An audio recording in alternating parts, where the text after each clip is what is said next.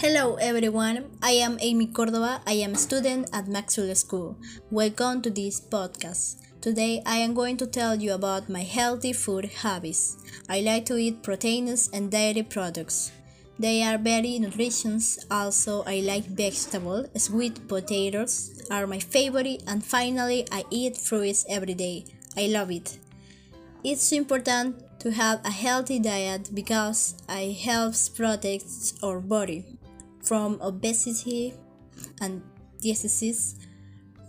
Remember, you are what you eat.